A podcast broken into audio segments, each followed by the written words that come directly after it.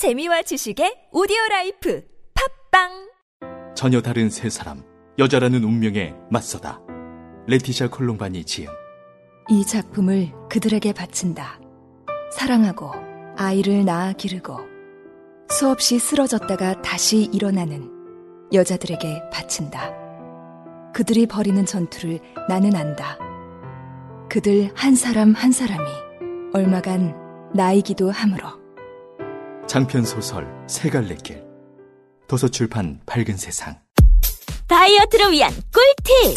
동결건조 채소와 곡물, 단백질, 그리고 효소와 비타민, 미네랄로 만든 다이어트 전용 그린 스무디로 하루 한두 끼만 바꿔 드세요. 비타샵 그린 스무디 다이어트. 1522-6648 1522-6648 혹은 비타샵을 검색해 주세요 야, 이 부장! 네가 부장이면 땅이야? 뭐뭐뭐뭐! 저 인간 저거 저, 쟤 오늘도 술술 풀리고 안 먹고 회수 갔냐? 내일도 신체 상태로 출근하겠구만. 아, 아유. 고려 생활 건강 술술 풀리고 음주전 한포가 당신을 지켜드립니다. 특허받은 천연 유래 성분 숙취 해소제 술술 풀리고를 은하계 최저가로 딴지마켓에서 만나보세요. 아무도 묻지도 따지지도 않고 가입하셨다고요? 보험은 너무 어려워요. 걱정 마십시오. 마이보험 체크가 도와드립니다. 1800-7917 마이보험 체크로 지금 전화 주세요. 1800-7917 이미 가입한 보험이나 신규 보험도 가장 좋은 조건을 체크해서 찾아드립니다. 인터넷 한글 주소 마이보험.com 또는 카카오톡에서 아이디 검색 마이보험을 친구 추가하여 상담하실 수 있습니다.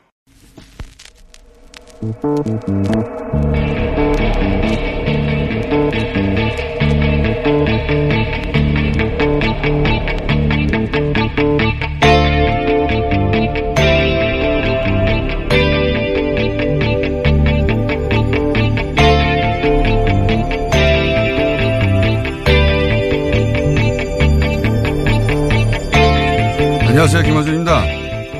문성근, 김여전 씨의 합성사진을 제작 유포한 국정원 직원이 징역 1년에 집행유예 2년으로 풀려났습니다.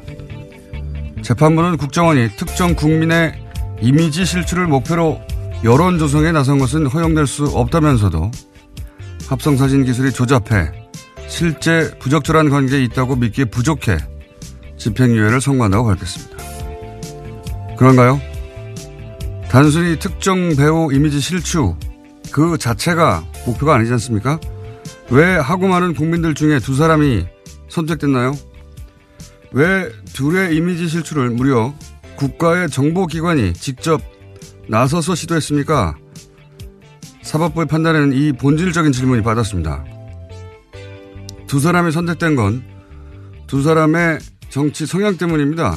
국정원이 국가의 안위가 아니라 특정 보수 세력에 부역하면서 그 반대편의 진보 진영을 위축시키려고 벌인 정치 공작이죠. 국정원이 정치에 개입한 겁니다. 보수가 계속 집권하라고. 그게 본질 아닙니까? 여기서 합성사진이 조잡한 것이 이 범죄의 본질과 무슨 상관이 있습니까? 오히려 의도적으로 조잡하게 만든 것이 그 공작의 목적에 부합하기 때문에 일부러 산티나게 만든 건데 조잡해서 정삭을 참작한다. 저는 이해가 안 갑니다. 오히려 더 사악한 거죠. 죄를 더 엄중하게 물어야죠. 저는 이 판결이 납득이 안 됩니다. 교준 생각이었습니다.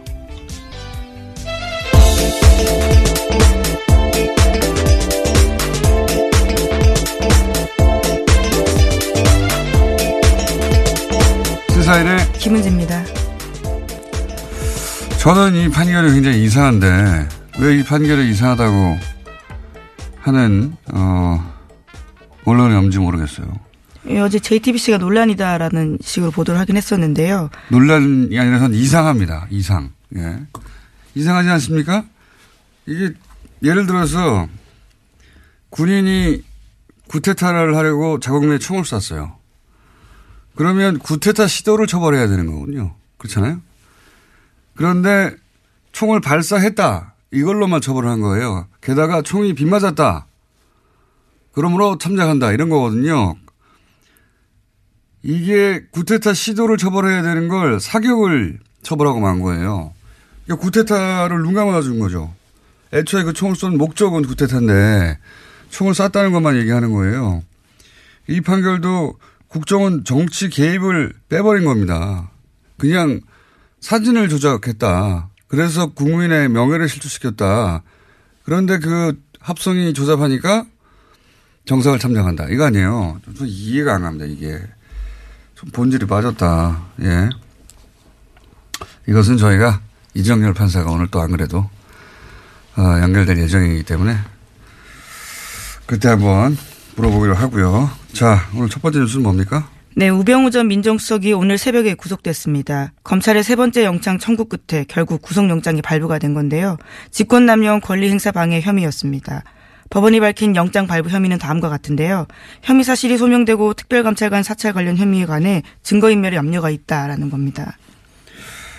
어, 뭐랄까요. 최순실 1년 전에 시작된 게이트가 일단락되는 그런 상징적인. 그렇죠. 박근혜 정부 관련돼서는요. 네. 고위직들은 다 이제 처벌을 받았다라는 느낌을 갖게 마지막 그 고위공직자, 마지막 수석. 네, 물론 구속이 전부는 아닙니다. 예. 네.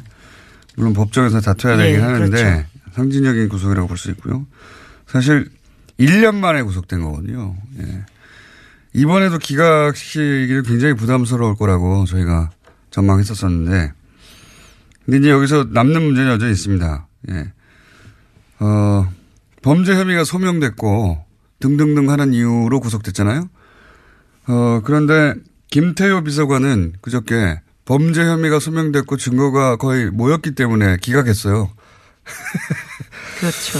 네, 이 무너진 이 구속심사의 일관성 문제, 이것은 어, 이정열 전 판사하고 얘기 나누기로 하고. 이제 남은 거는 이제 MB로 향하는 길목만 지금 차단되고 있죠. 예. 김관진, 임관빈, 석방 이어서 김태호 비서관도 똑같은 논리로 구속됐어야 하는 어, 사안이었는데 예, 기각됐으니까요. MB로 향하는 길목만 지금 어, 막고 있다. 네. 그 정도 얘기할 수 있는 사안인 것 같고요. 그리고 또 최순실 씨도 구형이 됐죠. 네, 어제 결심 공판이 있었습니다. 검찰과 특검은 최 씨에게 징역 25년과 천억 원이 넘는 벌금을 내려달라고 재판부에 요청, 그러니까 구형을 했는데요. 최순실 씨 같은 경우에는 구형 직전까지 턱을 괸채 옅은 미소를 지어 보였다라고 합니다.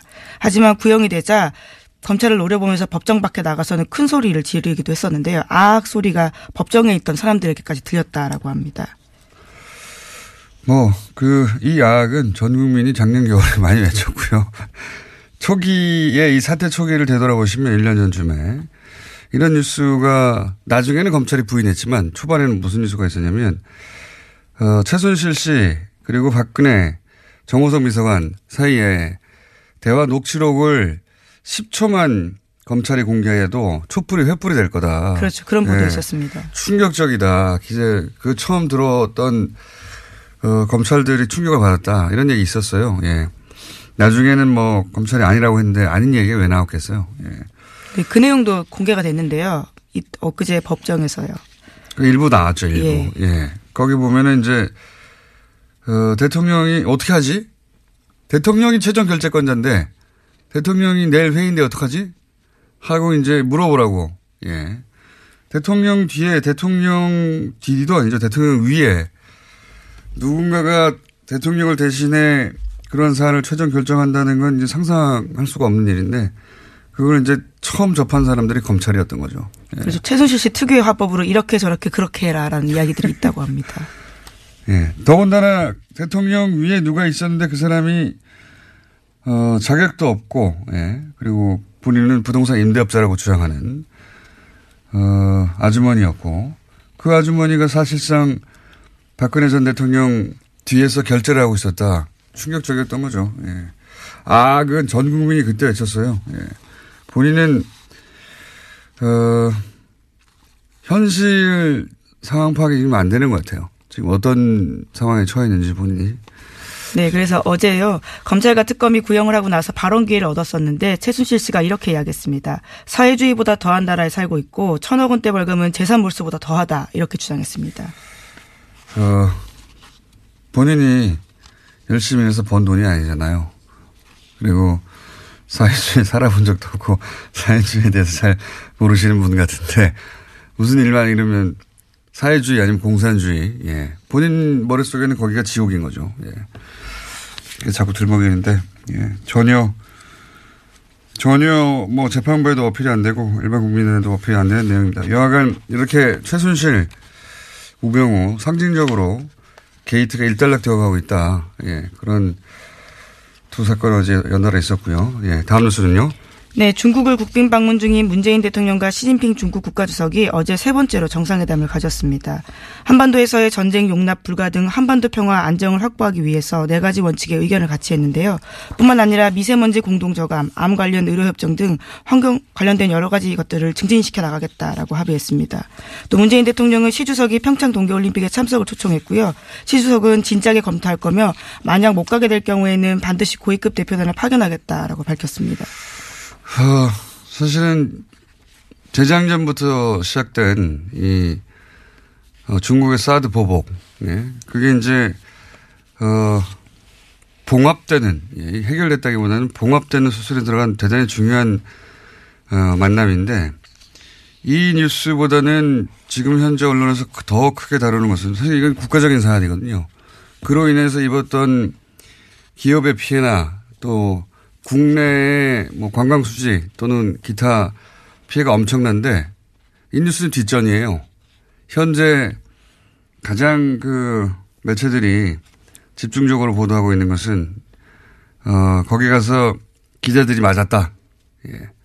이게 엄청나게 크게 계속 보도되고 있죠. 예. 네, 폭행 자체가 큰 사건이기도 한데요. 어제 문재인 대통령 일정을 취재하던 한국 사진 기자들이 중국 측 경호원들에게 집단으로 구타당하는 사건이 벌어졌기 때문입니다. 이것도 이것대로 중요한 사건이고 이건 이것 예를 들어서 어, 그 한중 정상이 만나서 합의한 사안은 이것과 비교할 수 없이 중요한 사안인데 어, 비슷한 정도의 크기나 혹은 기자 폭행 건이 더 크게 혹은 집요하게 보도되는데 제가 보기에 사실 이 중국 공안이 외신 기자를 폭행한 사례는 굉장히 많아요. 뭐 그래도 그러면 안 되긴 하죠. 당연히 안 되는 네, 일인데 많, 많습니다. 네. 가까이는 제가 기억하기로는 작년에, 아, 재작년인가요? 이제는 재작년에 중국 인권운동가 푸즈창이라고 있어요. 유명한. 어, 이 재판이 이제, 왜냐하면 이 사람이 한 2년 가까이 어, 재판 없이 구금되고 있었거든요. 그래서 국제적 관심 대상이 됐는데 우리나라는 관심이 없었어요. 그래서 뭐 거의 기사가 안 난 걸로 기억하는데 그때 외신 기자들이 법원 앞에 갔다가 두드려 맞았어요. 중국 공안에. 그래서 이제 서양에서 크게 보도가 됐었죠. 예. 그 사건과 이 사건을 비교하는 보도가 최근에 이 사건 발생한 이후에 사실 미디어를 폭행하는 것은 굉장히 큰 일이기 때문에 예. 어 근데 중국 중국에서는 이런 일들이 많았어요, 사실은. 외신 기자나 혹은 중국에 있는 외신 기자들. 예. 그 기자들의 의상이 서양 혹은 우리하고 좀 다른 거죠. 공안에 비하자면 다른 거고. 어, 그래서 이 사건에 대해서는 기자들이 항의하는 게 맞고, 그리고 국제적으로 문제를 제기하는 것도 맞고요. 우리, 우리도 중국에 가서 이 이전에도 이렇게 어, 우리 기자들이 어, 폭행을 당하나, 뭐, 밀차도 폭행이죠. 예. 또는 뭐, 거칠게, 어, 기자들을 상대하거나 하는 일이 박근혜 대통령 때도 있었어요. 조태. 중국 산치성이 있죠. 그 시안에 진시황릉 있잖아요. 거기 청와대 취재 기자들이 갔을 때 막 밀치고 그래서 국내에서는 보도가 그때는 안 됐죠. 그때는. 그때는 뭐, 누가 막았겠죠. 여하간. 어, 중, 중국, 근데 또 여기 또 미묘한 점이 있더라고요, 보니까. 뭐냐면, 이 케이스가 좀 애매한 게 행사 주관이 중국이 아니라 코트라였던 행사였고, 그리고 그 전시장에서 추천한 사설 업체와 의무 계약을 한 후에 지휘 책임은 중국 공안 안에 하에 있었다. 이게 이제 중국 쪽에서 얘기하는 거고, 사실 그게 이러한데, 곰곰이 생각해 보니까 우리나라에 중국이 왔어요. 근데 중국이 자체적으로 전시장을 빌려서 중국 주체로 행사를 했는데 거기서 한국 사설 경비업체하고 계약을 한 겁니다. 어, 우리 어, 뭐 청와대 경호실에서 한게 아니라 한국 사설 경비업체하고 계약을 했고 다만 한국 경찰이 전체적으로 했다. 그런데 한국 사설업체 직원이 중국 기자를 때렸다. 이럴 경우 사설 우리나라의 그 사설 업체 대표가 책임질 것인가 아니면 한국 경찰청이 책임을 져야 하는가 아니면 그 사설 업체 직원을 대신에 청와대가 나설 것인가 이런 문제 이런 문제가 되어 있는 거거든요.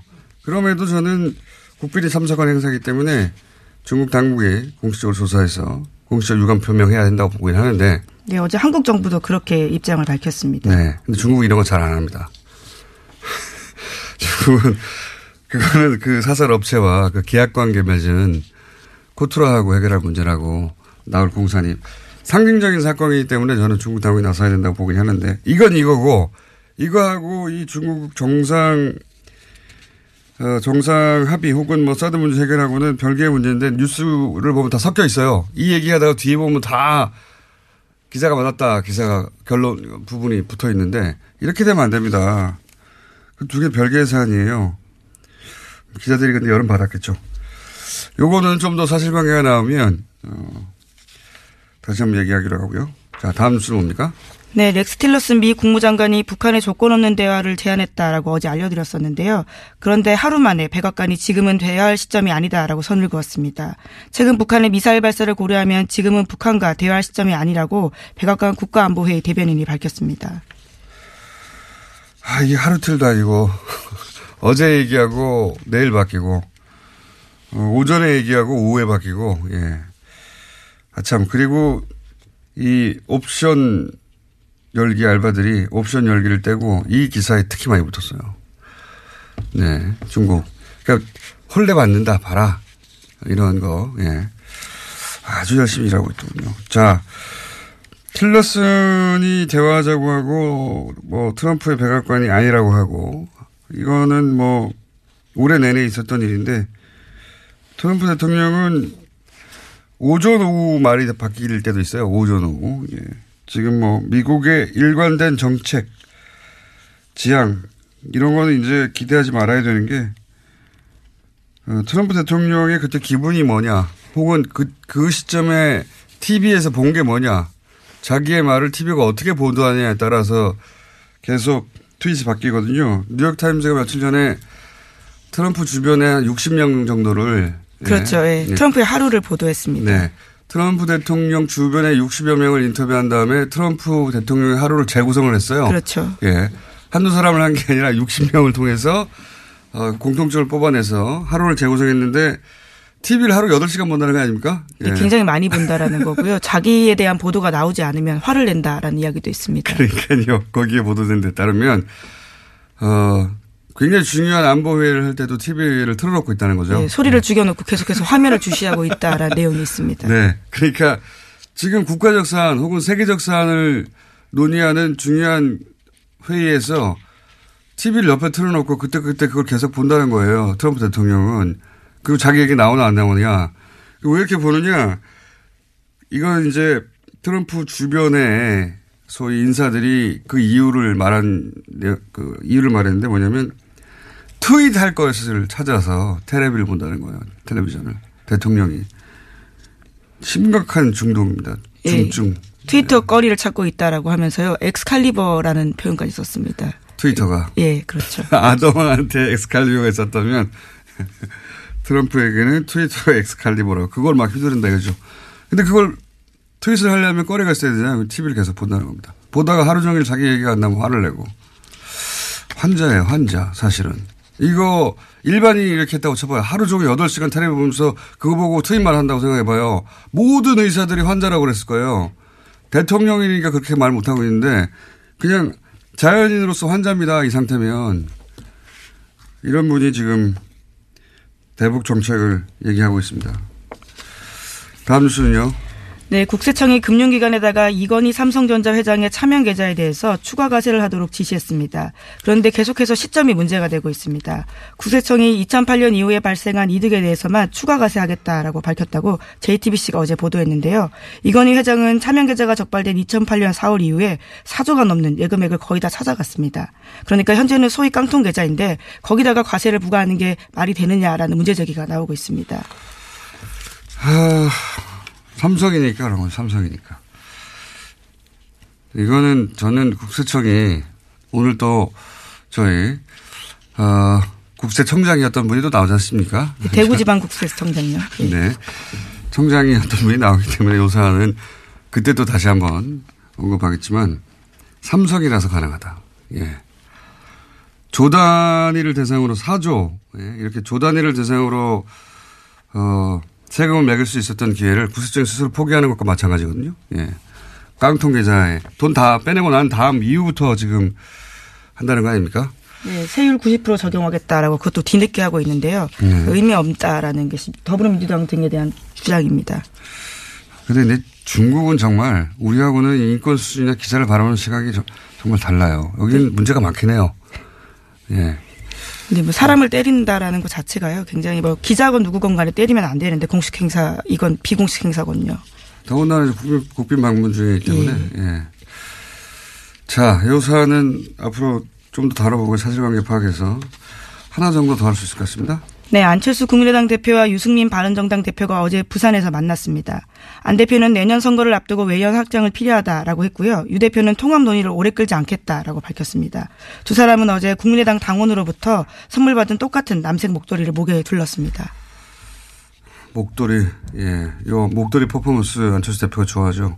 2012년에, 어, 마지막 그렇죠. 예. 유세 때. 노란 문재인- 목- 목도리였죠. 문재인 후보에게 자신이 메고 왔던 목도리를 매주는 퍼포먼스를 했었죠. 예. 이번에는 이제 남색 목도리를 같은 걸 두 사람이 했다는 거 아닙니까? 예. 통합한다는 거죠. 예. 적어도 본인은 확고한 그런 의지를 가지고 있다는 거고, 안철수 대표는 이제 이, 이쪽 상대적으로 진보적인 진영, 그 유권자, 어, 로부터 지지를 받아서 대통령이 될 가능성, 혹은 뭐 호남 베이스로 대통령이 될 가능성은 거의 없다고 스스로 판단한 거죠. 예, 그래서 그 반대편으로 가고 있는 것이고, 어, 이 움직임, 이렇게, 이렇게 탈호남하고, 그리고 진보 진영이 아니라, 어, 보수 진영으로부터 지지를 받겠다. 상대적으로 옹몰한 보수, 지, 보수 진영으로부터 지지를 받겠다는 그런 큰 움직임 속에서 이제 바른 정당 손을 잡는 거고, 어, 그리고 또 그쪽에서 당기는 세력도 있는 거죠. 안철수 대표는 제가 아는 한 혼자서 이렇게 못 움직이는 분입니다. 자기 혼자서 국면을 만들어서 돌파하는 일은 본인의 스타일이 아닙니다. 그쪽에서 당기는 사람도 있어요. 예. 원래 12월까지가 통합을 추진하겠다는 목표였는데요. 이제 당내 호남계 반발의 직면에 있어서 늦어도 1월 안에 1월 안에는 통합 여부를 결론 짓겠다라는 걸로 바뀐 상태입니다. 예. 물론 뭐 자유한국당은 가만히 있겠느냐. 왜냐하면 이 움직임은 자유한국당이 와야 되는 걸 전제로 한 움직임이기 때문에. 자, 오늘 여기까지 하겠습니다. 시사인의 김은지였습니다. 감사합니다.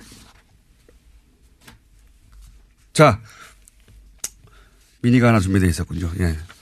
굉장히 재밌는 미니가 하나 준비되어 있습니다. 어, JTBC 보도였죠. 신화는 없다. 이명박 전 대통령 자서전. 이거 이제 회사가 어, 대량으로 어, 구입을 했고 그때 트럭도 여러 대 동원됐다. 어, 그리고 다스의 직원 일부는 이명박 사인을 대신하게 됐다. 이런 게 보도가 됐었지 않습니까? 예.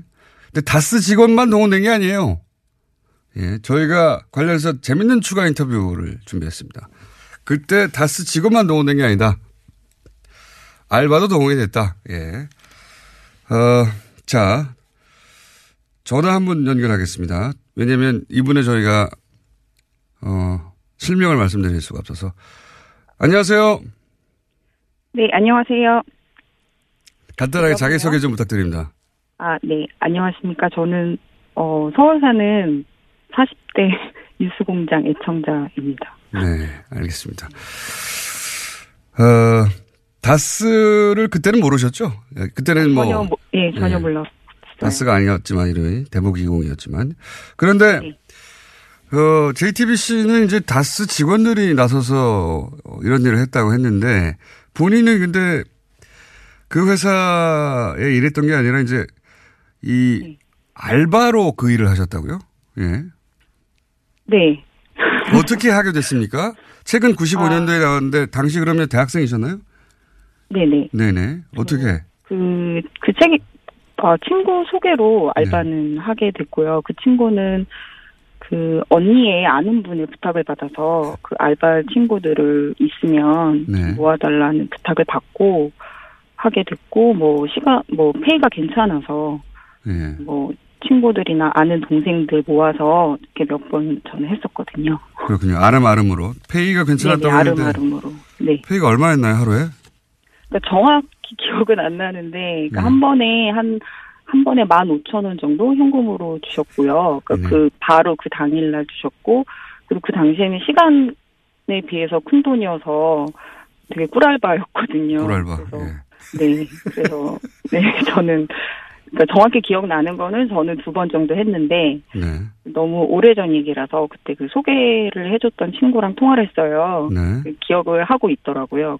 그래서 그 친구 말에 그 친구는 베스트셀러가 머물러 있는 동안 계속 했었다고. 그러니까 저는 아 너는 아마 두 번 이상 했을 텐데 저한테 그러더라고요. 어쨌든 2회 이상 하셨고 예. 본인은 친구는 네네. 베스트셀러 있는 동안 내내 했고. 계속, 예. 예. 예. 한 번에 그러면은 그러니까 구체적으로 하는 일은 책을 일반인인 척 하면서 구매하는 거죠. 네, 그렇죠. 예. 구체적으로 어떻게 한 겁니까? 그러니까 그때 그 종로에 그 대형 서점들이 모여 있잖아요. 그렇죠. 예. 그래서 그 종로에서 제가 이제 일단 집합을 해서 네, 일란집 앞에서. 그, 네, 그 봉고차를 이제 가지고 골목에 세워 놓으시고 그 봉투에 현금 그러니까 만 원짜리 같은 봉투를 한 명씩 주세요. 어, 이걸로 책 사라고. 예. 네네네. 그 책 구입 비용을 받고 그거를 이제 뭐 교보 가서 사고 사서 무거 무거우니까 봉고차에 싣고 다음 음, 서점으로 갔다가 또 이제 싣고 그런 식으로 했고 그 이제 구매할 때 예. 꼭 계산대를 나눠서 소량으로 시간차를 두고 사라고 한 처음에 그러셨거든요. 음, 한 번에 많이 사면 의심받으니까. 예, 예. 그래서 이제 저도 굉장히 이제 좀 소심해가지고 이제 두세 권씩 음. 이렇게 샀었거든요. 사서 하고 근데 이제 제 친구 말에 의하면 그 회차가 거듭될수록 수량이 그걸로 안 됐었는지 더 많이씩 사라고 지시를 하셔서 뭐한 번에 막 10권 사는 친구도 있고 한 번에 막 40권을 사서 혼난 친구도 있고 예, 막 그러 그리고 뭐 그 계산대 직원분들이 이제 나중에는 얼굴을 다 외워가지고. 가지고 예 이제 오면은 아 쟤네 또 왔다고 막 이런 식으로 해서 굉장히 창피하게 그걸 했다고. 한 번에 몇 명씩 조를 짜서 움직였습니까? 그때? 근데 제가 갔을 때는 한 열, 열 몇 명 정도씩이었고요. 뭐그 친구 말에 의하면 나중에는 더 많이 가- 데리고 올수록 좋다고. 그래서 뭐 대, 대학 친구들이랑 다 이렇게 동원돼서 했었다고 하더라고요. 그렇군요.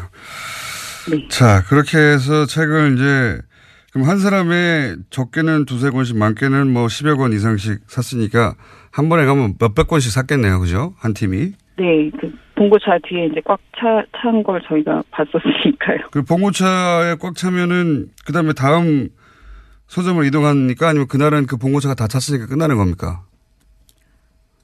어, 아니, 저희는 그냥 종로에서 그렇게 하고, 뭐, 한 시간, 한두 시간 안에 저희는 끝났어요. 그리고 그 페이를 받았기 때문에 굉장히, 예, 좀 많은 편이었고요, 저희한테. 그리고 그 책을 싣고 어디로 갔는지는 모르시죠? 전 전혀 모르죠. 예. 그러면은 그 책이 그렇게 많은데 네. 그 책은 뭐 어떻게 했을까요? 혹시 아시는 바가 없습니까? 전혀? 그건 전혀 저희는 당시에 너무 어려웠었고, 그냥 알바로만 생각을 했기 때문에, 그리고 저는 이명박이란, 이명, 그 당시에 이명박이 누군지도 잘 몰라서, 음. 네. 그래서 그 당시에는 그렇게 막 유심히 그렇게 궁금증을 가지진 않았던 것 같아요. 그리고 이제 그 다스 JTBC 보도에 따르면 다스 의 직원들이 사인을 대신했다고 하는 일도 네. 아. 있었는데 혹시 그런 일은 알바한테 시킨 적은 아. 없었습니까?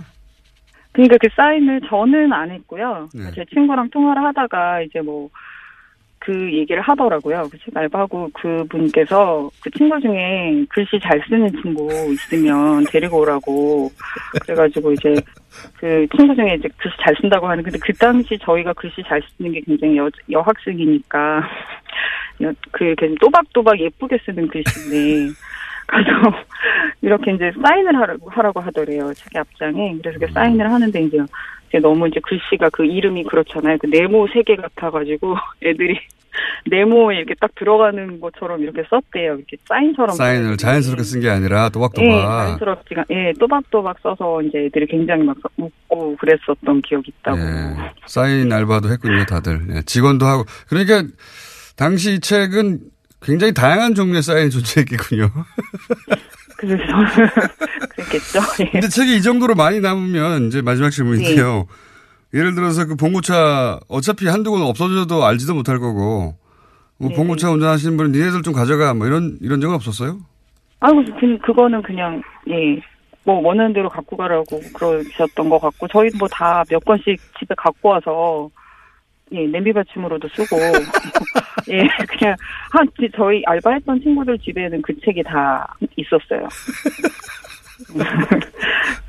예, 베, 베, 저희가 이제 베스트셀러는 못 믿겠다, 앞으로. 그런 말들도 하고, 그랬던 기억이 예. 있습니다. 냄비 받침으로요. 예. 네. 혹시 주변에 이 방송을 들은 어, 그때 네. 알바했던 친구들이 연락 와서 야 이런 일도 있었어. 예, 얘기를 아, 네. 들으시면 다시 한번 연락 주십시오. 오늘 말씀 감사합니다. 네. 네, 알겠습니다. 감사합니다. 그랬다고 합니다. 네. 김어준의 뉴스공장 페이스북 페이지에는 재미있는 볼거리가 많습니다. 하지만 많이 안 들어옵니다. 좋아요도 적습니다. 유튜브에서 김어준의 뉴스공장 눈으로 보는 라디오도 검색해보세요. 정말 재밌는데 다들 잘 모릅니다. 조회수도 적습니다. 김어준의 뉴스공장 생각보다 많은 일을 하고 있습니다. 특근도 하고 있습니다. 하지만 티가 안 납니다. 청취자 여러분의 많은 제보와 참여 부탁드립니다. 상품은 없습니다. 이거 차량용 핸드폰 거치대야? 응, 조인트라고 투임에서 새로 나왔는데 얼마나 편한지 몰라. 동생은 인터넷 강의 볼 때 태블릿 거치대로 쓰고 우리 엄마는 요리할 때 레시피 보는 용도로 쓰기도 해. 조인트라고? 응, 우리 아빠는 골프 스윙 연습할 때도 셀카 거치대로 쓰시던걸? 그러면 나도 헬스 할 때 셀카 거치대로 쓸 수 있겠네. one, two, three 할 때 two, 힘 세다 할 때 힘, 투, 힘. 네이버에 투 힘을 검색해보세요. 팟캐스트 청취자의 사랑으로 무럭무럭 자라온 미궁 대장사랑에서 너를 위한 헌정 유산균, 나를 위한 적중 유산균, 미궁 유산균 사랑 4종을 출시합니다. 그동안 묻지도 않고 따지지도 않고 그냥 막 섭취하던 유산균 시대와의 종말을 선언하세요. 골라먹는 유산균 사랑 4종 출시 기념으로 두 종류를 구매하셔도 반값만 받는 골라골라 50% 할인 이벤트 12월까지 신청하세요. 미궁 유산균 사랑 골반 잡자 바로 잡자 바디로직. 허리 통증 바로 잡자 바디로직. 몸매 교정 바로 잡자 바디로직. 자세가 좋아지는 골반 교정 타이즈 바디로직. 검색창에. 골반 교정 바디로직 삐딱한 남성 골반 허리에도 역시 바디로직입니다. 바디로직의 효과를 못 느끼셨다면 100% 환불해드립니다. 자세한 환불 조건은 홈페이지를 참조하세요.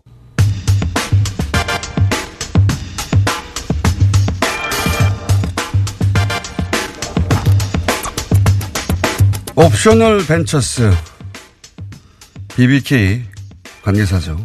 옵셔널 벤처스 개인 투자자들 개인 투자자들의 돈 140억. 예. 이 돈을 개인이 아니라 개인이 아니라 이명박 대통령 시절 다스가 예, 가져갔죠. 복잡한 사안인데 저희가 여러 번 다뤘습니다. 이 옵셔널을 지난 13년간 미국에서 변호해 왔던 미국의 메리리 변호사 연결해서 이 사안을 옵셔널의 입장에서 들어보겠습니다. 안녕하세요, 변호사님. 안녕하세요. 네, 반갑습니다. 오랜, 네, 오랜만입니다, 변호사님. 네, 네, 네. 어, 우선 그 이 사건에 언제부터 관여했는지 본인 소개부터 좀 해주십시오. 네, 2004년 그 옵셔널 캐피털 그 벤처스 코리아의 그 이, 이 바뀌어진 이름 네. 그 회사가 민사 소송을 미국에서 시작하던 2004년부터 지금까지 이제 13년이 좀 넘었습니다. 네. 그래서 140억도 관련된 그 연방 정부 소송의 일부이기 때문에 역시 그 사건도 2005년에 시작이 돼서 네. 비슷한 시기부터 지금까지 13년 정도 해왔습니다. 그러니까 소위 이 BBK 관련 사건을 맨 처음부터 맡아 하신 거죠, 사실상. 그렇죠. 예. 네. 어, 저희가 이제 국내에선 이야기를 여러 차례 여러 각도에서 해왔는데 13년간 그러니까 다스와 그리고 김경준 씨를 상대로 양쪽을 상대로 싸운 변호사이신 겁니다. 그죠? 네. 그래서 맞아요. 네. 그래서 이제 누구보다 어, 다스가 그동안 어떤 주장을 해왔고 그 과정에서 어떤 일이 있었는지를 잘 아시는 분인데 어, 자, 그동안 다스가 주장했던 바가 뭔지를 일단 간단하게 정리해 주십시오. 네, 지금 가장 이슈가 되는 부분이 140억 문제에 대해서 네. 그게 나올 때마다 어, 다스가 이야기하는 걸 보면 중요한 줄기가 세 가지가 있어요. 네. 첫째는 그 가- 자기들이 가져가던 2011년 2월 시점에 연방 정부가 처음에 해놨던 동결이 풀려 있었기 때문에 네. 자기들이 가져가는 게 합법이었다. 아무 문제가 없었다. 그 얘기고요. 예. 두 번째는 사람들이 왜 그 옵셔널이라는 그 작은 회사한테 갈 돈을 다스가 가져갔냐 이렇게 물어볼 때 자기들도 김경준 씨한테 돈을 청구한 네. 채권자였고 옵셔널도 채권자였는데 네. 두 개의 채권자가 있을 때 자기들이 더 영리하게 잘해서 먼저 가져갔을 뿐이기 때문에 잘못한 게 없다. 네. 이게 두 번째 요점이고 세 번째 스위스에서 이제 돈을 가져갈 때 합의를 해서 그 김경준 씨가 보낸 게 아니고 네. 어, 스위스 검찰이 어떤 명령을 해서 강제 집행을 한 것 같은 그런 임프레션이 있는 말로 이렇게 두리뭉실 표현을 음. 해요. 네네. 어쩔 때는 합의였다 그랬다가 어쩔 때는 강제 이체였다 그랬다가 음. 그래서 그런 식의 그 세 가지 어, 그 주장이 제가 볼 때는 아, 굉장히 이게 그 미국 법을 모르면 어려운 부분이라 딱 그렇게 하고 지나가고 지나가고 이렇게 하는 걸 여러 번 봤어요. 네. 그게 제가 보는 그들의 주장이라고 생각합니다. 네, 맞습니다. 이제 지금 다스 말씀하신 대로 국내에서 어, 다스가 네. 그런 주장을 합니다. 우리가 불법을 한 게 아니다. 그리고 우리가 김경준 씨와 합의해서 김경준 씨가 보낸 게 아니라 스위스 검사가 명령해서 보낸 거다. 우린 받았을 뿐이다 이거죠. 예. 그리고 그렇게 얘기를 해요. 네. 그리고 또 한 가지는 이제 이것도 이제 우리 언론에서 많이 얘기하는데 아니 그거는 개인 투자자들이 피해를 본 돈이기 때문에 그 옵셔널 벤처스의 후신인 옵셔널 배- 캐피탈이 가져갈 돈인데 그걸 왜 다스가 가져갔냐? 이거는 이명박 대통령 시절에 힘을 써가지고 가져간 거 아니냐? 이런 의혹들. 거기에 대해서 다 아니라고 이제 부인하고 있죠 다스는. 예. 그렇죠. 예, 부인하고 있는데 이게 이제 굉장히 내용이 어려워서 다스가 부인을 하면 다스 말이 틀렸다고 말할 전문가가 국내에 없어요. 그죠? 그래요. 맞아요. 예, 그래서 변호사님을 저희가 그게, 그게 제가 본 제가 본 견해고 예. 그래서 제가 그 가능하면 의뢰인 통해서 의뢰인들이 뭐 말하는 건 괜찮지만 제가 안 나서려고 애를 썼는데 네. 그 세 가지 주장에 대해서는 설명을 해줘도 이해가 잘 안 되고 해명이 안 되더라고요. 그래서 이제 그 응하게 됐는데 네. 그 설명을 해드릴까요? 하나씩 왜 틀렸는지? 예, 그러, 그래서 인터뷰를 저희가 하는 거기 때문에 설명을 자 일반인들이 좀 알기 쉽게 예 너무 법률적으로 하지 마시고 예, 또 최선을 다해서 네. 그럴게요. 그 첫 번째 계좌를 같이 그 계좌에서 돈을 가져가던 시점에 동결이 풀려 있었다. 네. 그 주장에 대해서 말씀을 드릴게요. 그게 그 이해하기가 굉장히 어려운 부분인데 네. 미국에서는 그걸 처음에 freeze라고 얘기를 했어요. 동결. 네. 동결로 시작됐었어요. 그게 실제로 미국 연방 검찰이 동결을 했었어요. 네. 그런데 이제 제가 그 가장 쉽게 설명을 하려면 네. 동결이라는 거는 어, 열쇠로 딱 잠가서 자물쇠로 잠근 거라고 생각을 하시면 돼요. 네네. 아무도 그러니까 그게 가져가고 싶어도 못 갖고 가- 못 갖고 가게 누구도 못 가져가게 자물쇠로 잠가 음. 놓은 건데 연방 검찰이 패소를 했어요. 김경준 씨한테 몇 번 패소했다 다시 또 올라갔다 패소하고 그 과정에서 실제로 그때 그 freeze라는 거는 풀려 있던 시점이 맞아요. 네. 자물쇠는 풀려 있었어요. 네. 그러나 그러나 중요한 거는 자물쇠가 풀렸다 그래서 그걸 가져갈 수 있는 돈이 아닌 이유가 네.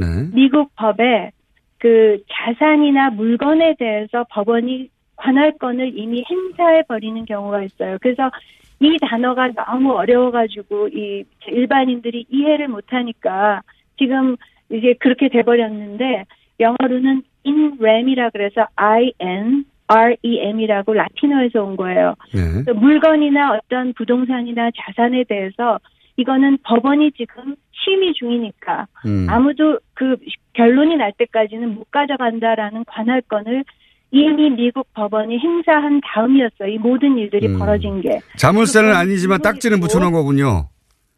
그렇죠. 그러니까 못 음. 가져가는 딱지가 빨간 딱지 붙여 있고 눈에 보이건 안 보이건 그 법원에 등장한 당사자들과 모든 변호사들은 알고 있는 사안이죠. 음. 그러니까 모르는 사람이 가서 몰래 훔쳐갔으면 그 사람은 미국법 위반은 아니지만 네. 다스나 김경준 씨 그룹이나 옵셔널은 이미 판사 앞에 와서 그 관할권을 인정하고 소유권을 다투는 사람들이었단 말이에요. 음. 그러면 그 사람들은 빨간 딱지를 인식하고 있었기 때문에 그걸 자기 마음대로 법원 명령 없이 떼고 가져가는 거는 음. 미국 법에 위반이 됐던 거예요. 그 인그램 주리스틱션이라는 그 관할권의 위반. 음. 그래서 그 처벌은 벌금과 혹은 5년 이하의 징역이라는 연방 형법 위반이었어요.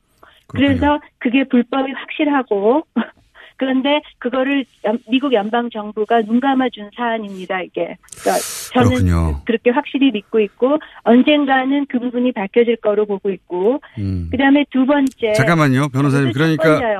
잠깐만요, 변호사님. 그러니까 네. 이게 가장 중요한 대목인 것 같은데 불법이 아니라고 계속 주장하지만 사실은 이게 불법이 명확하고 당시에 그 재판에 임했던 모두가 알고 있었다. 그런데 이명박 정부 시절에 어, 이런 불법이 일어났는데 미국 정부가 여기에 대해서 조치를 취하지 않았다. 요렇게 요약될 수 있는 거죠. 예. 그 사이에 무슨 맞아요. 일, 무슨 일이 있었는지는 모르겠지만 우리 정부와 미국 정부 사이에. 그렇죠. 네. 자, 그렇죠. 알겠습니다. 두 맞아요. 번째는요. 두두 번째는 번째는 옵셔널 옵셔널도 채권자였고 자기들도 채권자였는데 네. 자기들이 너무 잘해갖고 자기들이 먼저 그 돈을 회수한 건데 네네. 뭐가 잘못됐냐 이 주장이에요 항상. 네. 그럼 이제 제가 이게 완전히 거짓말이라는 거를 이 자리에서 제가 설명을 해드릴게요. 네. 그 스위스에 있던 그 계좌는 그 미국 관할권 하에 있던 계좌의 계좌 주는 알렉산드리아 인베스트먼트라는 법인체였어요. 네. 김경준이나 에리카 김 개인이 아니었어요. 네. 음. 그러면 법인과 개인은 차이가 있는 걸 아시잖아요. 네네. 삼성의 삼성 회사의 계좌를 이재용 회장이 마음대로 자기 빚을 갚기 위해서 쓸 수 없잖아요. 맞습니다. 마찬가지로 미국 법도. 횡령이죠. 그러면 Alexandria Investment라는 그 법인체의 계좌 속에 있는 돈은 어, 김경준 씨 개인이 빚을 갚는 돈이 아니었어요. 어쨌건 어떻게 하건. 음. 그러면 다스는 알렉산드리아라는 법인체를 상대로 소송을 한 적이 없어요. 그렇군요. 그 민사 소송에서도 알렉산드리아를 소송하지 않았어요. 김경준, 에리카 김 이런 개인들만 했어요. 그런데 가져가던 그 시점에 옵셔널은 이미 371억 원이라는 횡령 액수에 대해서 알렉산드리아라는 법인체에 대해서도 채권을 갖고 있었어요. 음. 판결 채권을. 무슨 얘기인지 그러니까 알겠습니다. 오직 알렉산드리아에 대해서 법인체에 대해서 판결을 받은 거는 옵셔널밖에 없었고 옵셔널은 그 채권을 갖고 있었는데 음. 김경준 돈을 가져왔다 식으로 지금 유야무야 넘어가는 거예요. 그러나. 그건 알렉산드리아 계좌였고 그 계좌에 대한 채권을 가진 거는 옵셔널밖에 없었다는 거죠. 그 시점에서. 그래서 그것도 또 이제 거짓말이라는 거예요. 두 음. 번째 주장이. 자, 요약하면은 이해하셨어요? 네네. 옵셔널이 예를 들어서 삼성으로부터 받을 돈이 있었어요. 그죠? 삼성이라는 회사로부터. 그런데 네. 어, 삼성으로부터 돈을 받을 권리는 옵셔널한테밖에 없는데 이재용 부회장한테 빚이 있는 사람이 삼성으로부터 돈을 받아갔다는 거 아닙니까? 그죠? 그렇죠. 네. 그런 셈이 됐고 이거는 절차가 어찌 됐건 절차가 어찌 됐건 두 번째 주장이 그렇게 됐다는 얘기인데 그게 이제 지금 국내에서 계속 김경준이라는 그 이름으로 가기 때문에 음, 그래서 이 부분이 이해가 안 됐던 거죠. 무슨 얘기인지 이해했습니다. 예. 그러니까 세 번째. 삼성으로부터 돈을 받을 권리는 옵셔널밖에 없다. 예. 없는데 삼성으로부터 돈을 받을 권리가 없는 다스가 삼성으로부터 돈을 받은 것과 마찬가지다. 이재용 빚이라면서. 예. 잘 이해하셨어요. 예, 알겠습니다. 자, 세 번째. 세 번째는 강 스위스에서 강제 집행한 거다라는 거는 완전히 틀린 소리예요. 음. 그왜 틀린 소리냐라는 거를 말씀드리면 연방 스위스 연방 검찰이 처음에 freeze를 했던 거를 김경준 씨와 에리카 김 씨가 가서 거기서 소송을 벌려가지고 승소를 해서 그 freeze를 풀었었어요. 네. 실제로. 그래서 그게 풀리니까 이제 어떻게 됐냐면 다스가 그 없어져 버리면 자기들이 못 가져갈 것 같으니까 그 스위스를 갔어요. 스위스를 가서 시 제네바 시에 예. 시 검찰한테 그때 김경준 씨가 Optional Ventures Korea에서 횡령한 거와 여러 가지 주가 조작 문제로 8년 형을 받았던 때였어요. 그러니까 그러니까 다스는 다스에 대한 형법 형사 문제가 아니고 네. Optional 때문에 이미 체포돼서 기소돼서 감옥에 있을 때였어요. 그 기록을 가져가서 이 돈 세탁이 있고 엄청난 이제 그 범법 행위가 있는 이런 돈이라고 하면서 제네바 시의 그 시 검사한테 일단 조사가 끝날 때까지 동결을 지키게 부탁을 했어요. 그래서 네. 거기서 그런 시 차원에서 약간의 그 동결을 해놓은 상태였어요. 그게. 그러니까 그건 다스가 부탁해서 한 거였던 거죠. 그러면 이제 그렇게 된 상태에서 어떻게 됐냐면 어, 계속 자기들끼리 2009년부터 합의 노력을 하고 있었어요. 민사 소송에서. 합의 노력을 했는데 양쪽, 양쪽 다 첨예한 그 요, 요구가 있었기 때문에 합의가 안, 결렬이 되고 있다가 2010년 말에 변호사님? 업체들한테 370, 네. 네. 변호사님, 이해하셨어요? 어려워요? 저는 이해했는데요. 변호사님의 말씀 내용을 이, 이해하려면 재반 정보가 굉장히 많이 있어야 됩니다. 생각해 보니까, 듣다 보니까. 그러니까. 요- 제가 거꾸로 좀 얘기해? 볼게요. 변호사님 만나 봐주세요. 예. 네. 네. 어, 그러니까 연방 검사가 명령을 한 게 아니라 그 음. 시에 있는 검사한테 가가지고 마치 어그 김경준 씨와 다스가 서로 합의가 된 것처럼 그 사람한테 얘기해서 자기들끼리 사인하고 그 앞에서 네. 그 앞에 있던 시검사 아둘 그러면 이해 당사자 둘이 합의가 된 건가 보다 하고 돈을 내줬다 이거 이거죠. 그쵸. 결론은 그거예요. 네, 결론은 그거예요. 둘이. 네. 그러니까 둘이 이렇게 다스가 문제 걸어놨다가 예. 이제 둘이 합의했다. 그러니까 이제 그러니까 풀어줘라. 그러니까 두 장 꽝꽝꽝 치는 거죠. 무슨 판결을 한 게 아니고. 음. 그래서 이제 김경준 씨가 가서 김경준 씨가 했든 뭐 에리카 김 씨가 했든 그 계좌를 움직일 수 있는 사람이 가서 그거 갖고 가서 은행한테 이거 보세요. 이거 다 풀어졌습니다. 그리고 해쳐 모여 한 거죠. 둘이서. 음. 이해하시겠어요? 이, 저는 이해했습니다. 저는 이해했고요. 한국에 언제 오십니까? 네. 한번 모시고 다시 얘기해야 될 것 같은데.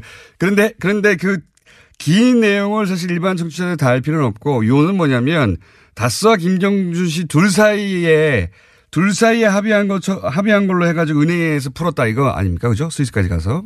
맞습니다. 네, 여기 Optional Ven-, Optional Ventures의 개인 투자자들은 전혀 여기 끼지 못했다. 그러니까 검찰 가만히 있는데 스위스 쪽에서 이 돈은 풀린 거니까 꽝꽝꽝 하고 강제로 집행해 준 게 아니라는 말씀이신 거죠. 예.